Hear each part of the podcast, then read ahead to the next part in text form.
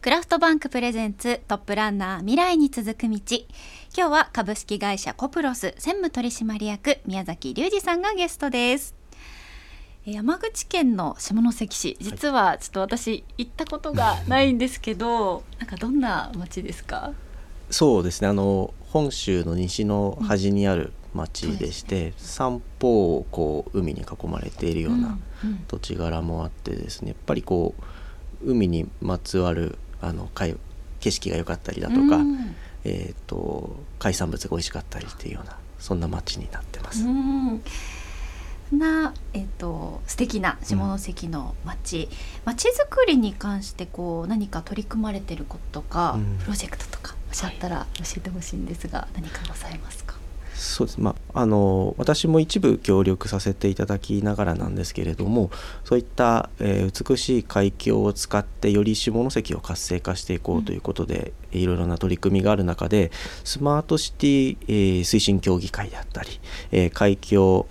リボーンプロジェクトといったものが今どんどん動いていっておりましてそういったプロジェクトを通じて、えー、若い人や、えーと観光客をどんどん下関に呼んでえー、活性化していこうというふうにやっていっております。えー、海峡リボンプロジェクトってなんか名前かっこいいですね。そうですね。やっぱりあの、えー、九州と本州の間をな、まあ、流れるというか関門海峡といったなかなか全国的にもない、うん、いい景色だと、まあ、我々も思っているんですけれどもそこをよりもっと価値を上げていきたいし多くの人に知っていただきたいなということで、えーと、市や県と協力して町が取り組んでいっております、うん、確かにこう特殊な地形ですもんね。こう海峡っていう、うん、本当に端っこ下関市って、うん、一致していると思うのでなんかねそういった特徴も生かして取り組み、面白い取り組みがねできるんじゃないかなと思ったりもします。はい。その他にはですね、えーとコプロス、まあ、と下関市さんなんかがこう協力していきながらやはり若い人がどんどん増えていかないことには、地方の町って、えー、より活性化していくっていうのは難しいのかなというところを感じておりまして現在、えー、先ほどのお話をさせていただいたようにですね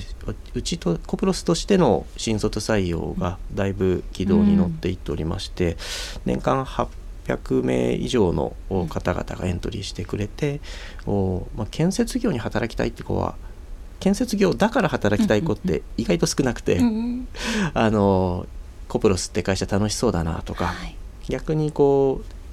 うほとんどの子が県外の子たちなんですけれどもあえてこう下関に来てみるとすごく楽しそうな場所だなとかこう。休日にいろいろなアクティビティもできたりとかっていうようなところもあるのでそういったところを魅力に感じてくれてる子たちがいて、えー、うちにはあまり合わないかったりうちよりももっとこういう企業さんの方が合うんじゃないのかなって思うことが面接してても結構あるんですね。うん、なので、えー、っと他の下関市内の中小企業さんにこういった、えー、うちには入れうちが採用しきれなかった人たちを紹介していきながらこうマッチングをすることによって他もし理想的には790人、うん、10人が小室さんで。他の方々がですね、えー、入ってくれると町全体として強くなれるんじゃないのかなと思っておりまして、こういった、えーと、下関の企業さんと下関コプロスだけじゃなくて下関市に興味を持ってくれた学生さんたちをマッチングする事業をですね9月の1日に新しく始めておりまして、まあ、そういったところからも町を下関をですねより良くしていきたいなというふうには取り組んでいっております。いや非常にそれはすごい素敵な取り組みだなと思います。やっぱりこうなかなか会うのに会えないみたいなところをつなぐのがこうマッチングという仕組みだと思うので、はい、本当に地域にとってあのかけがえのない機会というか、うん、になるんじゃないかなと思います。うん、そうなれるように頑張ります。はい、期待してます。ありがとうございます。ではですね最後にあのまあ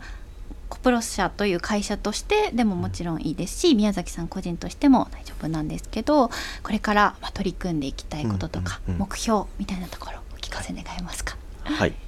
えー、っと私自身はもう生まれた時から建設業を身近に感じていたので親になれとも言われずに勝手に建設業に入っていくということを昔から決めていたんですけれども一方でこう建設業界に入ってみたり特に採用を始めてみると、若い子たちが建設業をやりたいっていう子は非常に少ないなってのはひしひしと感じております。一方で建設業っていろいろ DX だ AI だって言われてる中でなくなる仕事かっていうと絶対にそうではなくて人がいないとやっていけない仕事ですし、えー、っとまあ、日本という国がですねより強くなっていくためにも必ず必要になってくる仕事だと思っています。なので、えー、建設業界としてコプロスだけではなくこう若者に魅力を発信し続けられる企業業界であっていくことが重要だなというふうに思っておりますしそうやって入ってきてくれた子たちがより輝けるようにまた楽しんでいけるように新しい仕事の新規事業を作ったりだとかあとは自分のこうこういうふうになっていきたいなというビジョンをしっかりと叶えられるように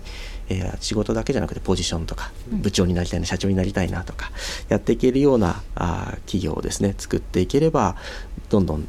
好循環が生まれていくのではないのかなと思っておりますのでいろいろとこうここ数年間ですね先ほどのマッチング事業だけではなくて会社としても新規事業を作っていっているつもりでもありますし業界全体としてですね魅力を PR していきながら若者を引きつけられるようなですね建設業になっていきたいなというふうに思っております。いや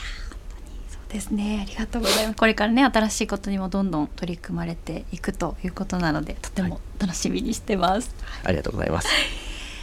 それでは最後にですね宮崎さんからぜひリクエスト曲選んでいただきたいんですが、何かこれかけたいなという曲ございますか？はい。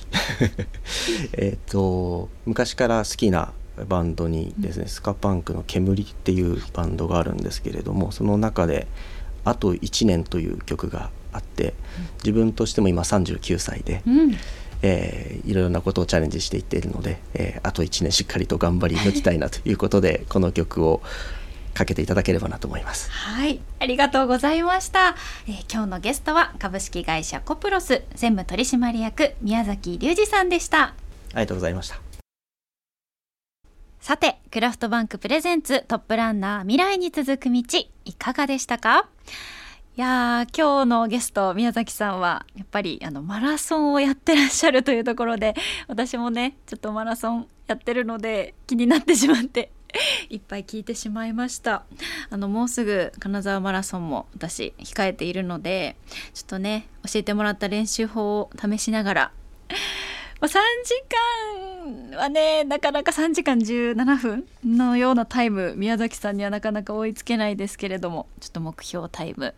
4時間切りをね目指して練習していこうと思います。最近はなんかなかなか走る時間がないっていうふうにおっしゃっていたんですけれどもあのやっぱ走るのをやめると体重が増えるっていうような お話もされていてお酒も食べるのもお好きだということでその辺のお話もたくさん聞かせていただきました、えー、あとそういえば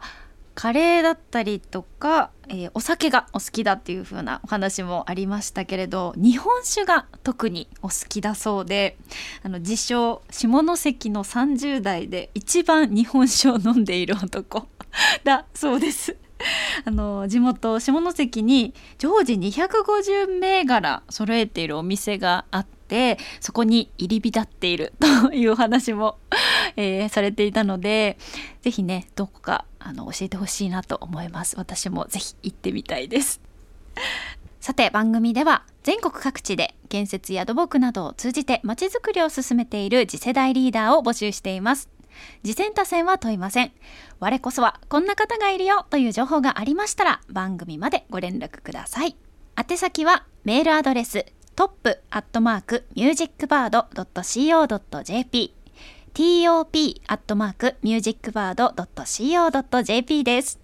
またこの番組はオーディにてアーカイブをお聞きいただけます。聞き逃した方やもう一度お聞きになりたい方はぜひチェックしてみてください。来週はどんなトップランナーが登場するのでしょうかお楽しみにお相手は中辻恵子でした。